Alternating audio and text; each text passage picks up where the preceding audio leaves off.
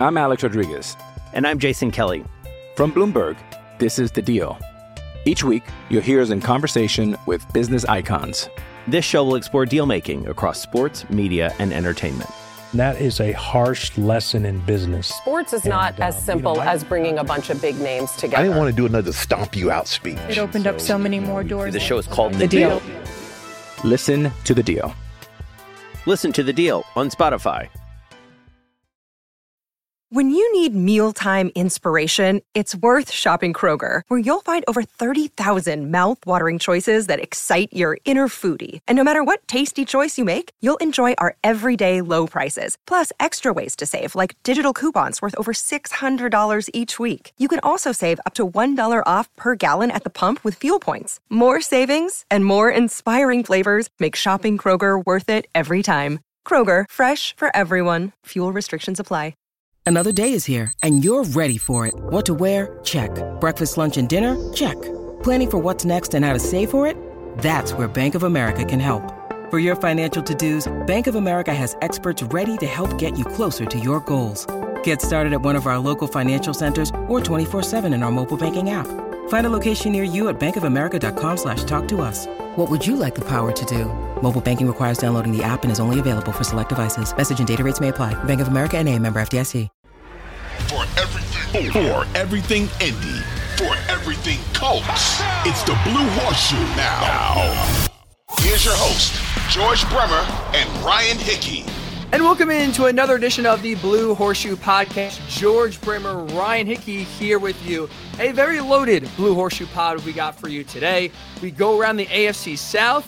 It appears that no one wants to win this division, as right now the Colts, despite the tie, are somehow tied for first place going to Jacksonville. We'll talk about Quenton Nelson's record setting extension he got just hours before week one kicked off.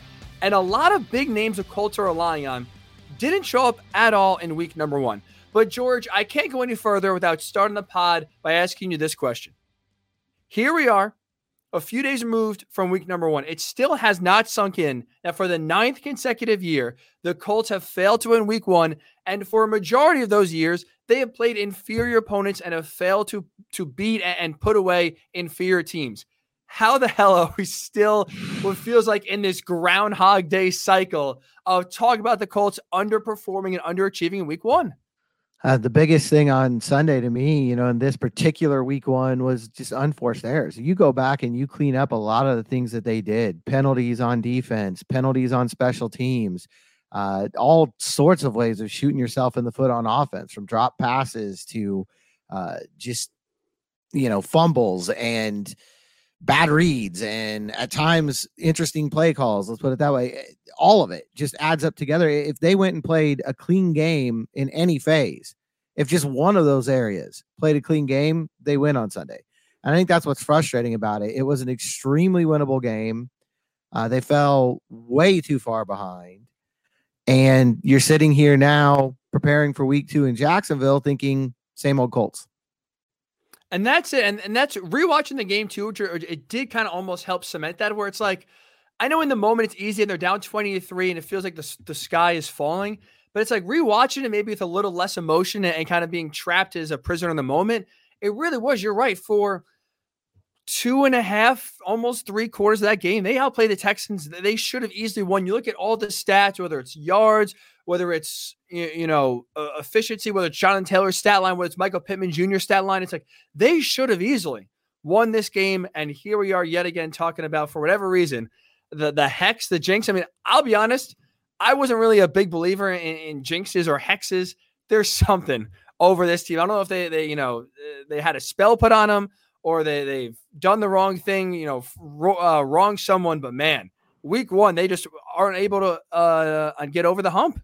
No, and they change things. You know, that's they they changed the the preseason schedule.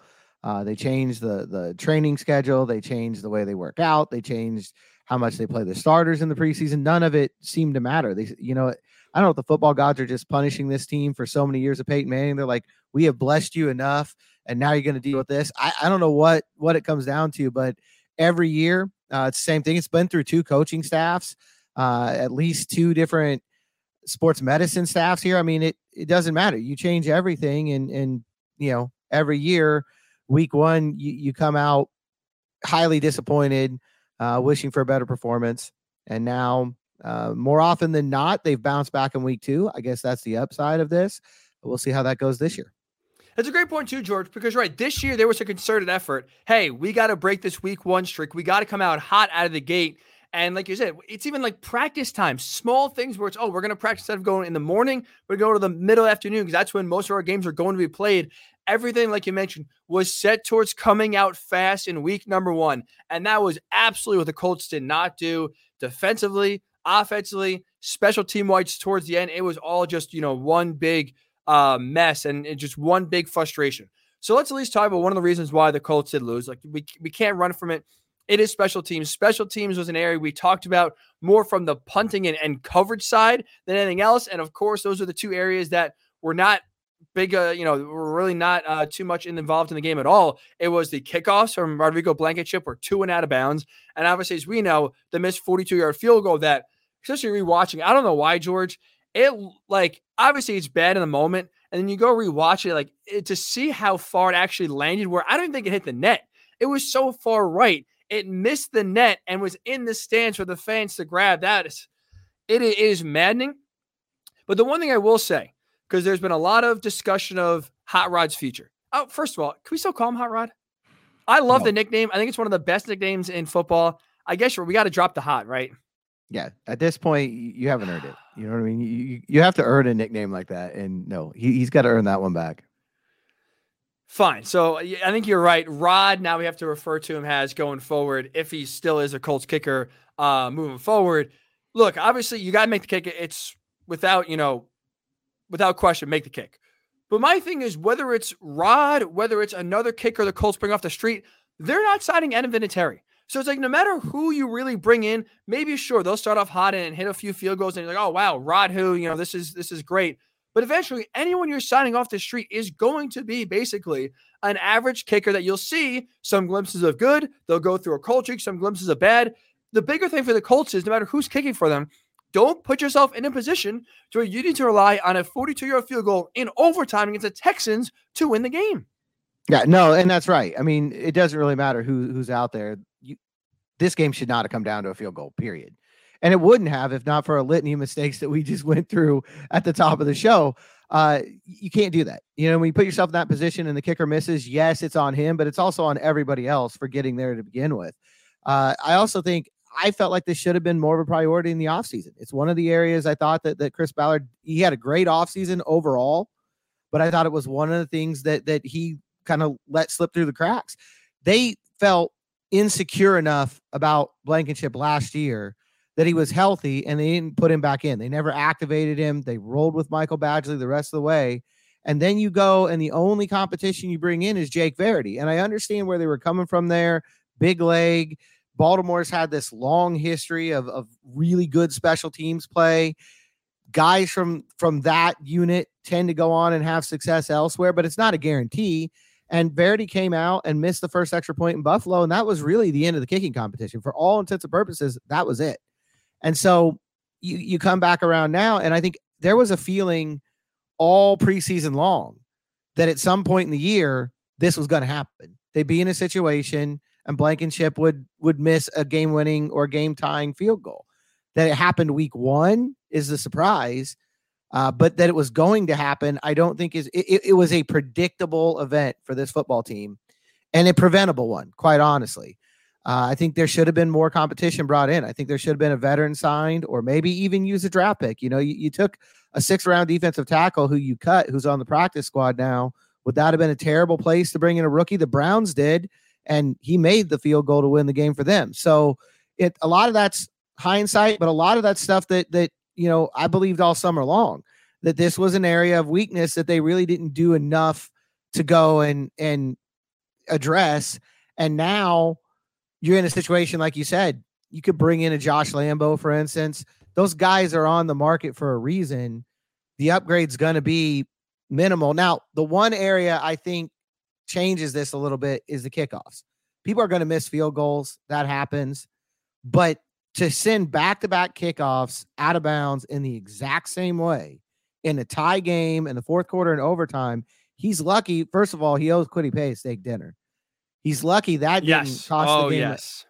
You know, right there, the defense stepped up and made two huge stops to even get to a point where he could miss a game-winning field goal. You're right, and that's and that's the two. When you look at the bigger picture for Rodrigo Blankenship, he's been in Indy now three years, and every single year he's had some sort of competition. The Colts have brought someone in to test him. Now, last year, you know, he was hurt, and then, like you said, they didn't bring him back after Michael Badgley w- was kind of off to a hot start. But it's like also too, if every single year you're at a point where you don't feel great about your kicker, where you have to feel the need to bring someone else in to challenge him to truly see if he's the guy or not. At what point do you just say, you know what? He's not the guy. Let's go try to find someone else. Now, credit to Hot Rod for three years now. He's fought guys off and has kept a job. Yeah. But also at the same time, it's like if you feel the need to bring in competition, then that, what does that say about the kicking? You know, if the Colts felt the need to bring in someone to challenge Matt Ryan, let's just say, for example, what does that say about their confidence in Matt Ryan? You know, anytime you have to bring in mm. a challenger at any position, for the most part, it's never really a good thing, George. Yeah, and like you said, three straight years. You know, the first year, obviously, right, you're trying to find out who's going to replace Adam Vinatieri, so that's fine. But the next two, you bring in competition. You're trying to to find something. You're trying to push something here uh, with this guy, and and yeah, I mean, eh, to me, it was just a preventable situation, but it's something they may have to live with now. We're going to see how this plays out. But as you said, ultimately, you know, what's out there that that's going to determine what they're going to do moving forward. Uh, but it's something that I think we talked about early on. Special teams in general uh, had been a strength for this team for a number of years, and you wondered how that was going to be. The kickoffs, the field goal. Don't let the punt, the roughing the punter off the, the hook either. I mean, that's a yep. situation uh, that cost six minutes in this game, really, because they they they make that penalty. Houston runs out the rest of the third quarter. The Colts were going to get the ball near midfield, I think their own 45, something like that, uh, without the penalty. Instead, they end up getting it back at the 20 and six minutes later, you know. So, in a game that came down to a missed field goal in overtime, those six minutes are pretty important. There were a lot of things. They did some things well in, in special teams as well. The coverage teams were a lot better than I think the concern had been during the preseason, but uh, you, you can't do those things. You can't. The, the kickoff's going out of bounds, the missed field goal, obviously, the roughing the punter, those things can't happen. You're right. And I wonder too, now looking ahead to week two, a little bit like you got to wonder whether it is Hot Rod or, or, excuse me, whether it's Rod or someone else. You, the, the question is there if you're Frank Reich, I don't know if you can have any really faith right now in whatever kicker is lined up for the Colts come week two, week three, week four. Ryan, we got some breaking news here as we're speaking on the pod. The Colts have waived, reportedly, according to NFL Network's Tom Pelissero, the Colts have waived Rodrigo Blankenship. Uh, no word wow. yet on the new kicker coming into town, but wow. there will be a change at the kicking position for the Indianapolis Colts.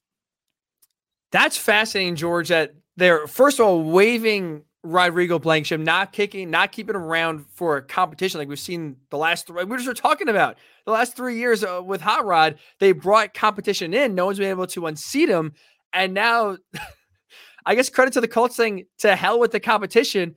We're just going to bring in a new face. Interesting. So they wave Hot Rod. Well, thank you, Colts, for doing that while the pod is still going on and not like in an hour or so.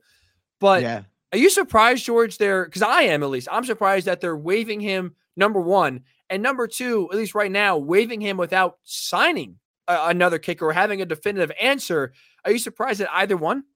I'm surprised by the latter. I'm surprised that they would waive him without, you know, having a specific goal in mind. Uh, but maybe that goes back to what we talked about at the top of the the show that anybody you bring in, there's going to be some question marks on. So maybe it's it's more about them not feeling strongly about whoever the next guy is. Uh, but it's definitely about them not feeling strongly about Blankenship. I'm not surprised to get waived because of the kickoffs. You can't live with that. Uh, I, I, said that Sunday night. Uh, I don't think I said it on the pod Sunday night. I said it with some of the guys uh, when we were out at Taco Cabana. Give them some props out in Houston. Uh, you know, it, it, you can't you can't live with those short fields in those situations. I mean, you're about a tie game in the fourth quarter and overtime, and you kick the ball out of bounds and in success successive kickoffs. Uh, and give the Texans field position at their own 40. And he said after the game in the locker room, he did the same thing on both kicks. I, you can't live with that. No, you you're 100 percent right, especially in that situation. Look, missed field goals happen. It's annoying. No kicker goes 100 for 100. Not even Adam Vinatieri or Justin Tucker. So, not excusing or not saying it's okay to miss a what is a chip shot 42 yard field goal to win the game. But to your point, you're right. You cannot have one, let alone two, really just simple mistakes happen on a kickoff where you put the ball out of bounds.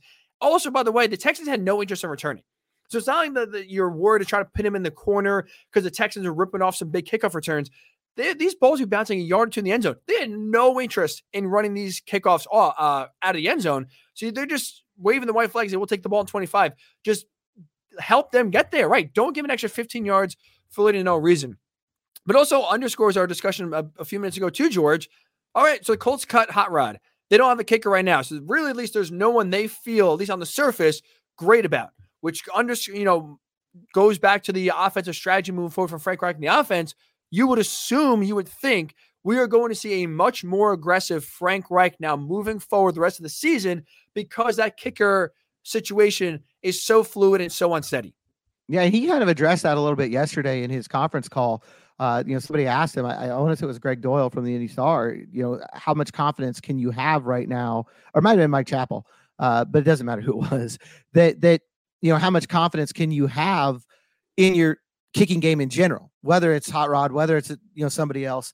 Uh, and I think he said it's it, it played into the conversations that he and Chris Ballard were having yesterday. Like, what are you going to do? And I think, look, he's an aggressive guy anyway. He probably doesn't need right. much of a nudge not to, to, to settle for a field goal. Uh, and I think he's going to be even more so now. Right. He's almost probably excited, I'm sure, because now he's the, the extra green light, if you will, or an extra built in excuse. So go for it on fourth and one or fourth and two, and maybe a less than advantageous uh, situation. So there's the breaking news. The Colts have moved on from Hot Rod Rodrigo Blankenship. He's no longer the Colts kicker. They've also not signed a kicker. So we will see uh, between now and Sunday in Jacksonville which kicker they do end up trotting out there. But yet again, it's going to be someone where you don't feel a ton of confidence towards or really have the ability to give a lot of faith into. And we would both assume that we'll see a more aggressive Colts offense, at least in week number two for sure. When the Blue Horseshoe Pod returns, we assess Matt Ryan's performance. Is it time for the Colts to run more up tempo offense? We'll discuss that when George and I do return.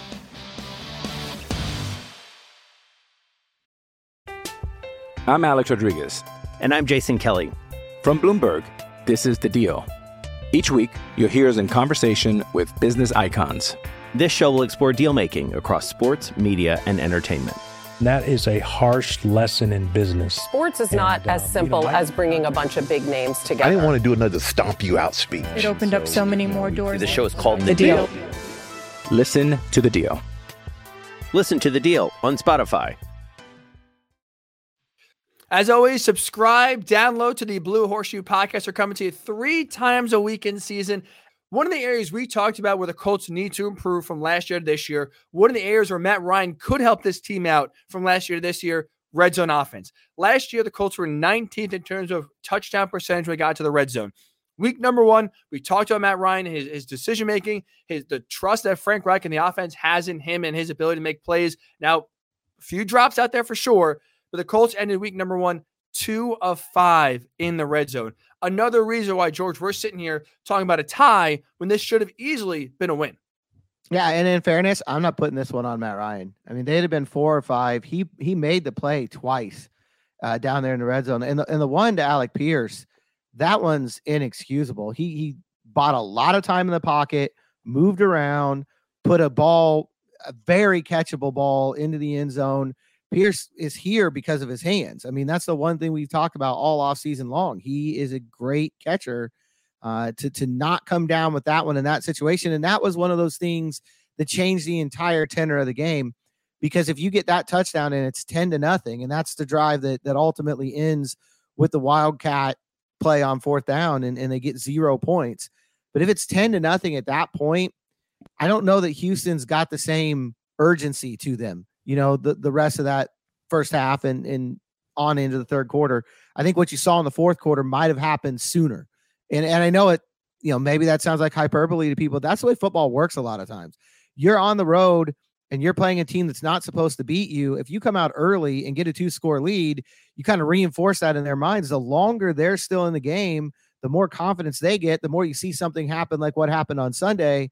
I'm not saying it's all Alec Pierce's fault. I'm saying anybody has to step up there. And there were two more plays after that. You've got to get a touchdown right. in that area. The other one is a great play by the safety, first of all. Uh, you have to make that catch still.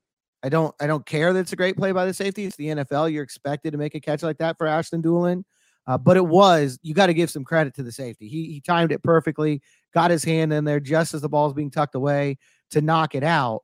You still have to hold on to it. You know, it's not an excuse, but it is, you do have to give some credit to Houston on that one. But at the end of the day, that's two touchdowns you left on the field in a game that ends in, a, in an overtime tie. And I don't, I don't put that on Matt Ryan. As far as the fourth and one call, which is plays into all this red zone as well, I don't mind the play call in general. I think we talked about this on Sunday. I don't mind going for it there because you're at the two yard line and your defense absolutely should not give up a 98 yard for a touchdown, which they ultimately did.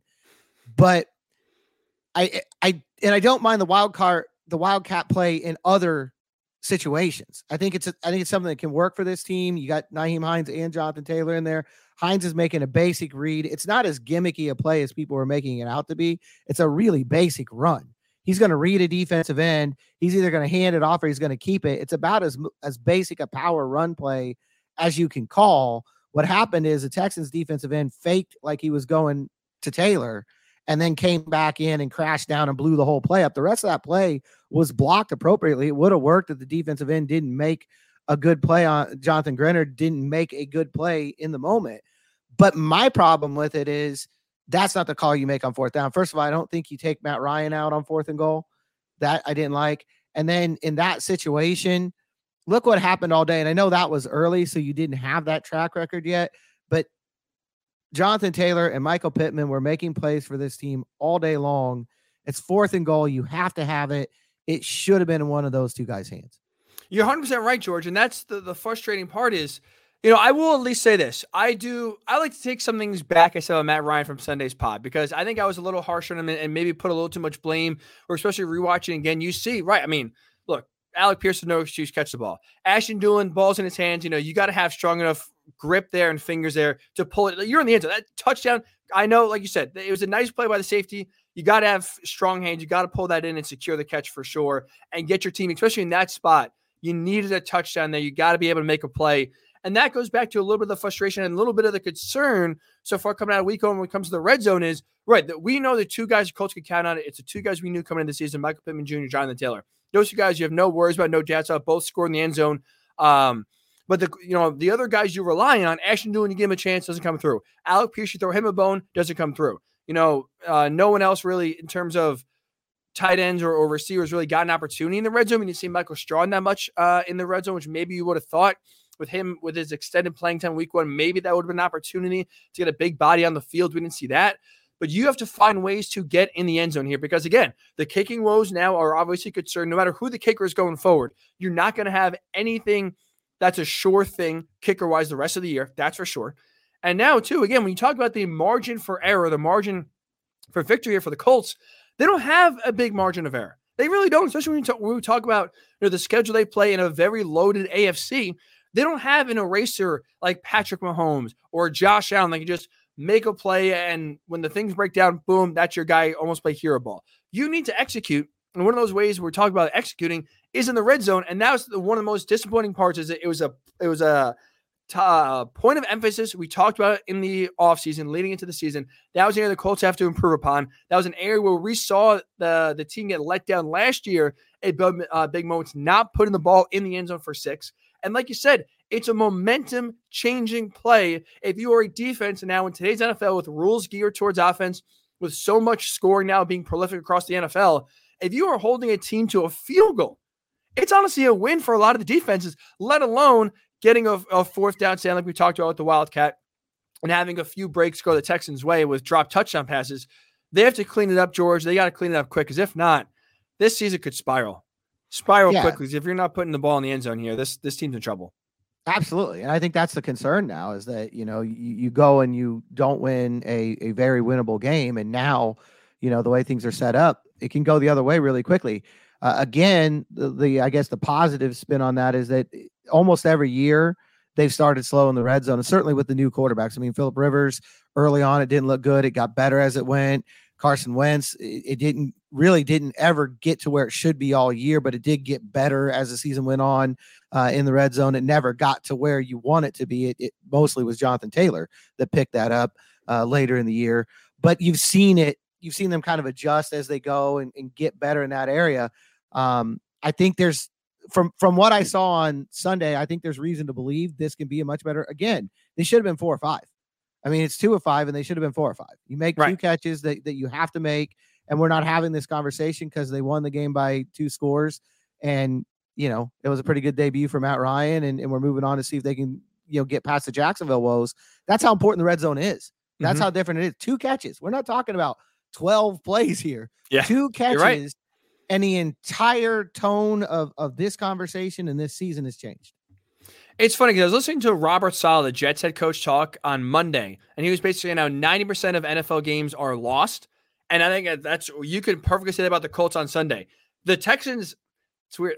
They didn't tie this game, right? I, I still hate how it's a tie. It's ridiculous.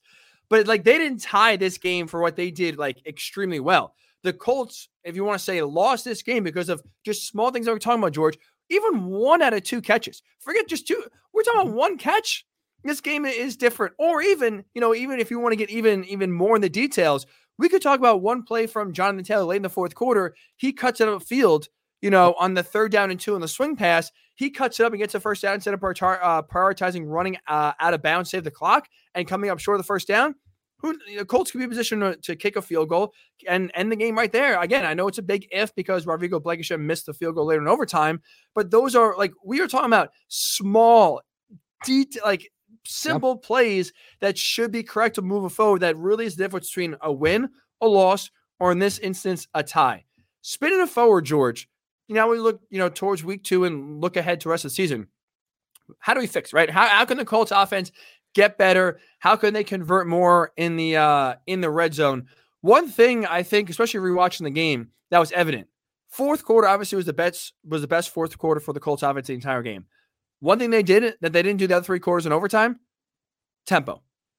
Move, keep the pace going, hurry up, have a sense of urgency I mean, I, I, know the NFL, you know, most NFL teams don't really use a hurry up offense most of the game. It's not like, you know, in college where you have some colleges lining up running 100 plays a game, 120 plays a game just go, go, go, go, go. But week two, looking ahead, George, that must be that might be a solution here where you got to get more tempo and have this offense, you know, running quicker and playing faster. Yeah, you know, it's one of the things that that has surprised me about the Frank Reich era he was in Buffalo during the K gun era, you know, way back when. And they were really the first team that I remember to come out and, and kind of make tempo a big part of what they did at the NFL level. Uh, and, and I think I thought coming in at the time, Andrew Luck was the quarterback, that that would be a really good fit and that you'd see a lot of that. And I don't, up until then, you know, since then, I guess I should say, I didn't really know what to make of it because once Luck left, it didn't, it really wasn't a strength of Jacoby Brissett at the point in time that Philip Rivers got here. It wasn't something you want to do a lot with him at that point in his career. Um, they did it some with Carson last year, and it some of their best success, honestly, last year came running tempo. It's one of the things that Michael Pittman was talking about before the season, and that he thought they would do a little more tempo this year, in large part because you go through Matt Ryan's 14 year career, and he's been terrific with it. You know, the fourth quarter Sunday is not the first time anybody looked at that and said, "Hey, this is a good fit for this quarterback. uh, you know, he's and if you look back, they're not going to run the K gun K gun offense. Obviously, it wouldn't work. It was a 1993 offense, but if you look back at it, the things that they were doing, a lot of that can work modernized with Matt Ryan. So I think it'll be interesting to see. I, I asked Marcus Brady about that today, uh, and he kind of said, you know, they're going to vary it, but I don't. People kind of jumped on that on Twitter right away. And I don't think that that means what you think it means. He's not going to come out and say, "Yeah, we're going to increase the tempo." He can't say that. You're not going right. to tell Jacksonville, "Hey, prepare for the two minute drill 80% of the time on on Sunday." Uh, so I, it'll be interesting to see what happens. A lot of times with that, if the coaches don't shoot it down, and he didn't shoot it down, it's in play. And I think anybody uh, with a rudimentary knowledge of football can watch that game on Sunday and say they should do this more. And especially too, George, when we talk about and we really just harp on the fact of the inexperience at the skill position players, tight end, running back, or tight end receiver, right? Well, one of the ways that you can help, eh, you know, make their lives easier is just by going fast, not having them think. You know, especially the, the, the fourth quarter. You saw Ashton Dulin make a few plays. Parris Campbell make a few plays. Michael Strachan had a had a catcher or two as well. Like mm. now, when you don't have the ability to think, when it's just go go go, make a play, line up, you know, within 20 25 seconds, we're calling another play, just run the route that's there.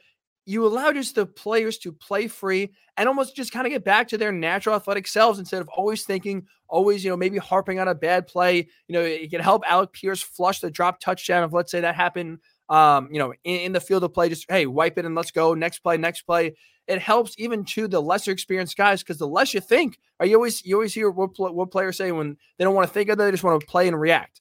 Read and react is one way you could do so in a high, you know, up tempo offense that should help everyone else kind of get into a flow better and maybe get some more offense going. And you know, it also it got the Texans out of their gaps a little bit uh, because they right. weren't lining up, they weren't as disciplined, and they were getting fatigued because that's what happens. It's one of the reasons you want to do this. Uh, and it opened up running lanes for for Jonathan Taylor. I mean, that last drive, the the not the last drive, the last scoring drive, the one that tied the game, he had four straight runs, 9, 9, 13, 14 yards.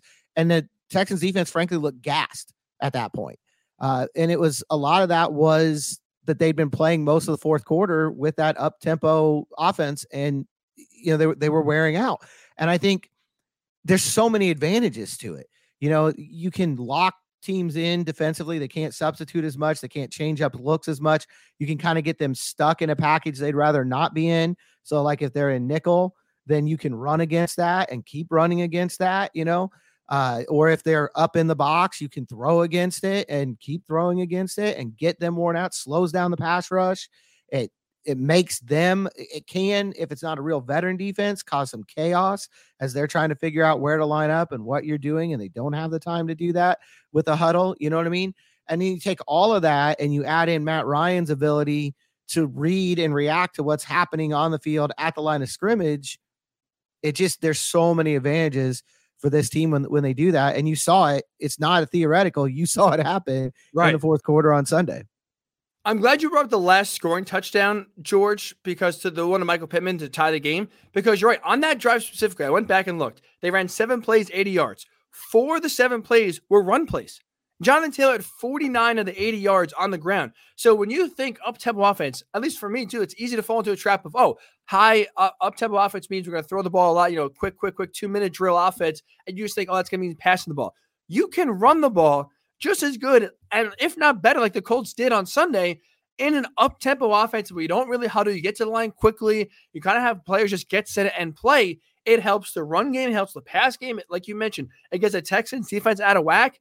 I think right now, with the state of the Colts offense and with really not having any reliable number two option at receiver and, you know, no other really reliable threat behind Jonathan Taylor, this is the best option for the Colts right now in the short term.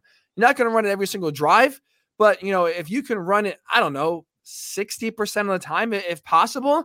I think it's going to really do the Colts wonders here for week two and at least the next few weeks until maybe you get some extra confidence for a guy like Alec Pierce or Parris Campbell or Ashton Dulin or Nyheim Hines really kind of find his role within the offense. Until that's the case, I think they have no choice, George, but to kind of go more up tempo and push the pace. Yeah, and like you said, they got a lot more guys involved that way. I mean, you look back through there, Parris Campbell, Mike Strachan both had huge catches in the fourth quarter. Uh, and I think maybe Strachan had another one in overtime. Uh, you know, there was there was a lot, or maybe it was Campbell. One of them had another one in overtime. Uh, and and it just you're getting more guys involved. You're getting more balance on offense. It, there's so much to it. I personally would start that way against Jacksonville. I would see what happens. I'd go tempo early, see if you can get out to a lead, and then you can always lean on Jonathan Taylor later and wear them down when you've got a lead, milk some clock, you know, do some of those things. But that to me is is the best idea moving forward. You know, early in the game, push that tempo, try to get a lead, score as many points as you can. Because how much different, honestly, if you flip the quarters, if the if the fourth quarter was the first quarter Sunday, how much different is that game? Right. I it, the game's probably over, George. I mean, you're up 17. You know, you scored 17 points in the first quarter. Even if Texans get three points, and at that point, I don't think they even got a first down in the first quarter. Believe it's like you're right. So we're talking about maybe a 35-7 Colts victory instead of a 2020 Colts tie. That is for sure. All right, when we return here on the Blue Horseshoe Podcast, a few big names we were talking about all offseason.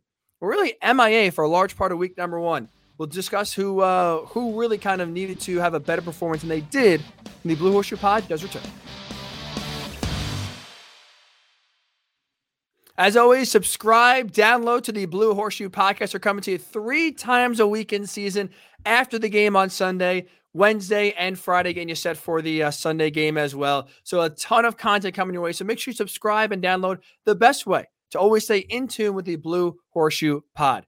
George, We've really to put a bow on week number one, at least in terms of the game. There were plenty of players. Unfortunately, this is a theme of guys we've talked about, guys the Colts have been relying on. They really did not make uh, a big impact or any impact whatsoever. Who's the guy or two you kind of look at and were really disappointed with their week one performance?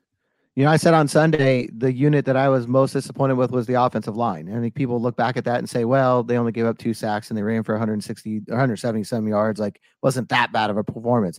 I feel like a lot of that was Matt Ryan and Jonathan Taylor. You know, they made it better than than it might have been had those two guys not been uh, had the ball in their hands.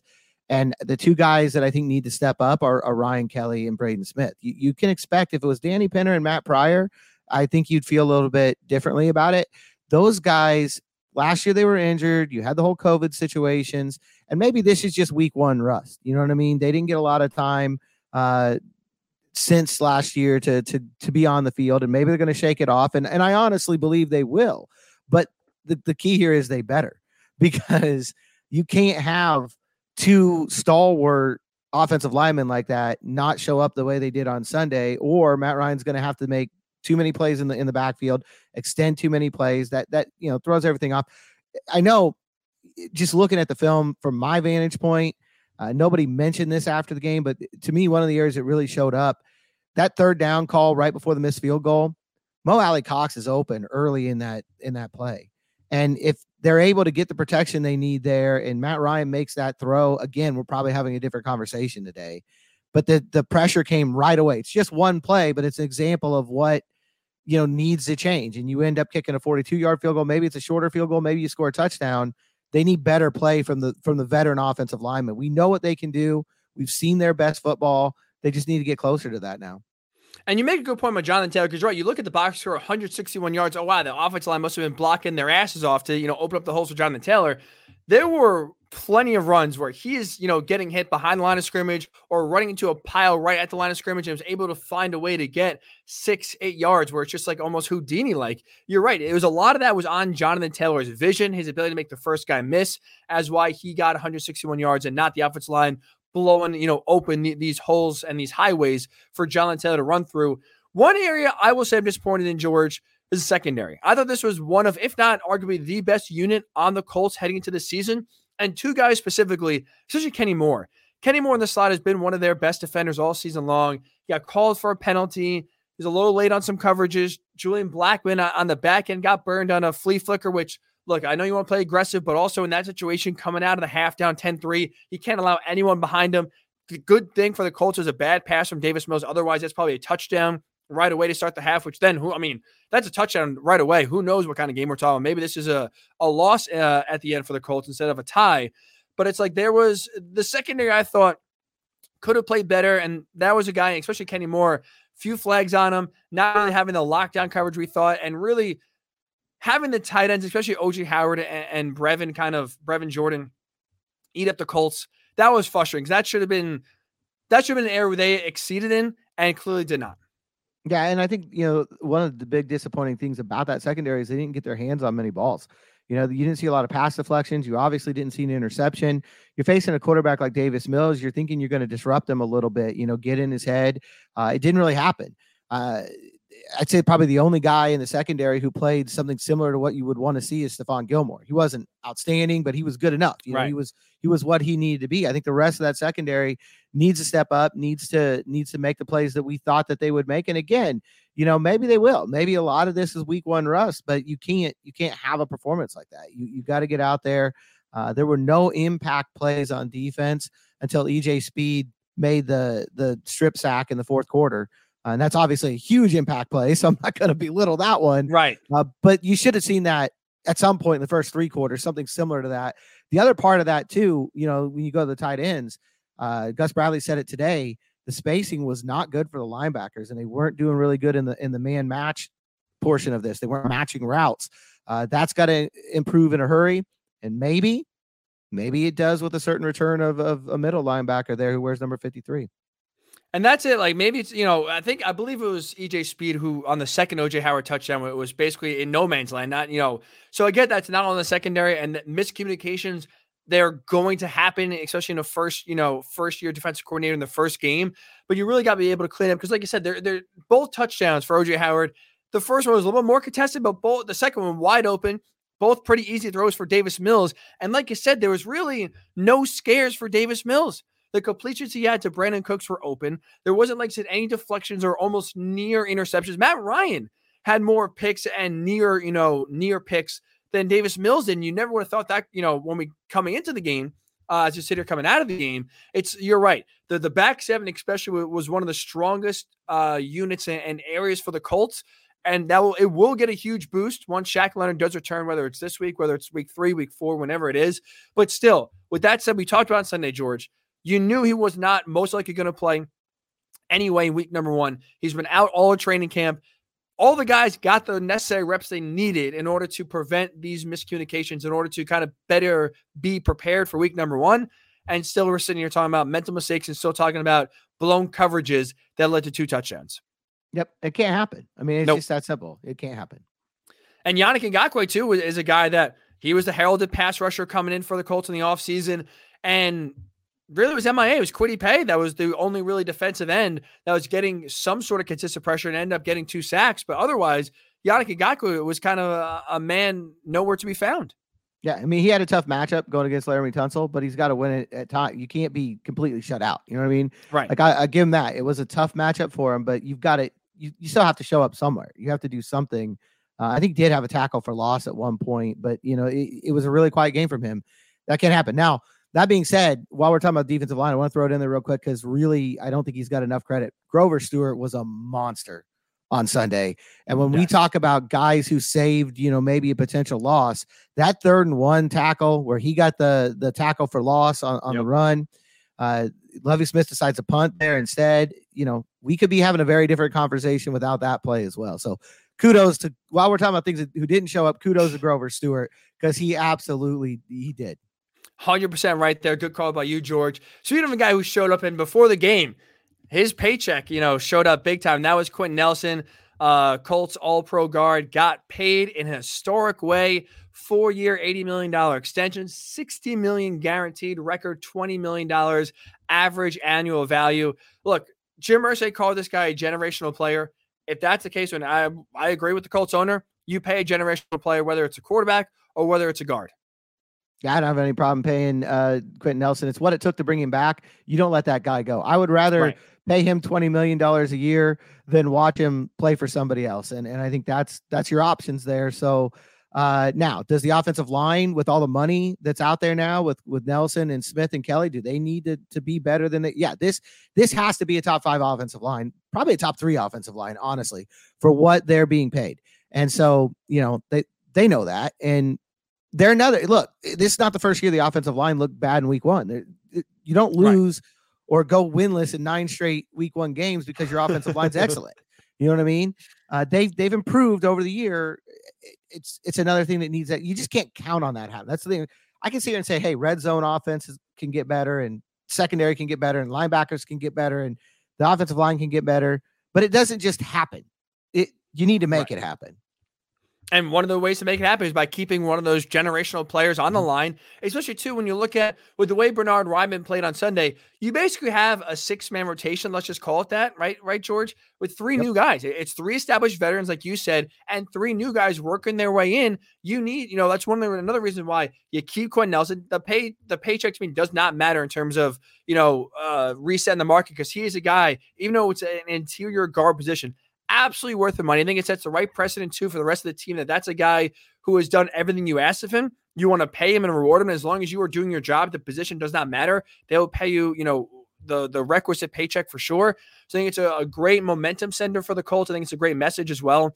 Uh, keeping a guy like Quenton Nelson around and paying him, do whatever it takes to pay him. But now, like you said, the the guy Ryan Kelly's been paid, Braden Smith is there, Quinn Nelson's there. Let's go. Like the investments have been made. Like I said, now it's time to start reaping the rewards and have this offense get back to a consistency that we saw for a large part of 2020 and a large part of 2021. Yeah, it has to happen. I mean, it, and and you see it. I mean, you go back through the entire Frank Reich era, and it, he and Chris Ballard have been upfront about this from day one. When the offensive line plays well, this team plays well. Mm-hmm. When the offensive line doesn't play well, there's trouble. And Chris Ballard from the opening press conference has made no bones about trying to strengthen and fortify the interior lines, offensive and defensive line, uh, and try to fortify the trenches as much as possible. He's put a lot of capital draft wise, put a lot of money um, as well into those offensive and defensive lines. He's doing everything, like you said, to make sure that those are the two strengths. Because you're right, when the offensive line's playing well and the defensive line's playing well, that is when the Colts are playing some good football. So quickly here, George, to wrap up the pod. The, the one good thing that happened to the Colts on Sunday was that the AFC South lived up to its reputation.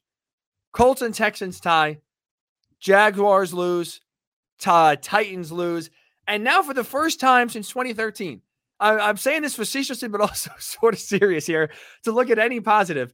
The Colts are somehow tied for first place, and it's not because everyone is 0 1. It is that is the only positive for the Colts that they are somehow still in a position to where they benefited despite tying the Texans. Best start since 2013, no question. Holy cow! but that it, it, it also underscores how bad this performance was because if you win, you're one and zero, oh, and the rest of the division's zero and one, and you feel like you can go and and maybe start to put your foot on the neck of the division a little bit in Jacksonville. Now you're at a situation where it's reset, you know, because look, you lose to Jacksonville, they're at least tied for first place, and yep. you're, you know, probably tied for last. So you've got to go and and look, the, the Jacksonville game, we said about week one, we start spinning this ahead to the next pod. It's a must win. Must win. Absolutely must win. And like I said, too, we saw it on Sunday, and I think Sunday's a microcosm of what could be the entire season for the Colts when it comes to the division. Colts allowed a bad team to hang around on Sunday and ended up tying. They got lucky to lead the game with a tie. You allow a bad division to hang around where you can't run away with this division early on if the Titans are as bad as we think they're going to be and losing Daniel Jones the way they did, not great sign. Uh, and having Carson Wentz, if you're the Jaguars, come back. Well, first of all, uh, of course, George, as if tying the Texans wasn't bad enough. Then Carson Wentz had to come out for the Commanders, throw two fourth quarter touchdowns, including one with under two minutes left to Deshaun, uh, Dehan uh, Dotson to win the game for the Commanders. Where was that last year at any point? You know, outside of really the Arizona game, where was a nice clutch drive from Carson Wentz that ended with a touchdown throw when you need him? And here in his first game in Washington, marches right down the field and leads the Commanders to victory. I guess it does help the Colts in the end because the Jaguars uh, left with a loss. But it is just yep. ironic. But it goes back to the bigger point. This division is not very good. A lot of people nationally have said it. We uh, we see this division; it's not very good on paper. But the longer you allow a team like the Titans to kind of hang around, or the Jaguars, if they feel extra spunky to hang around, that's you just putting yourself, but you know, you're putting your back against the wall and making it harder to now run away with this division and clinch what you should be doing because you allow early on the season to not take care of your business. And when you leave, let bad teams hang around or allow okay teams hang around, they're going to take advantage. Yeah, I mean, look, they're tied for the division lead with the Texans. That says it all. You know, I mean that that says it all. That should not be the situation. Um, you can spin it positive because it could be worse, but everything about this week one was a, a giant missed opportunity. And I think now you've got to go out and correct that in week two. Absolutely. And I guess you're right back on the horse. That's the good thing, right, George? You had one streak that you could have had broken. You failed. Well, now at least you get right back on the horse, going down to what is a house of horrors in Jacksonville as you get set for week number two to maybe end that streak. That'll be a very fun pod coming to you uh, in a few days from now. as We'll get ready for week number two. See if the Colts can finally get in the win column here in 2022. But between now and then, follow George on Twitter at GM Bremer. Follow me on Twitter at Ryan underscore Hickey and the number three. George, we're going to try this again the next pod. We asked and we thought, will a streak finally come to an end in week number one? We were 0 for 1 there. We'll see the next time the Blue Horseshoe does return. Will we end streak number two? So stay tuned for that. Between now and then, make sure to like and subscribe the Blue Horseshoe Pod wherever you get your podcasts.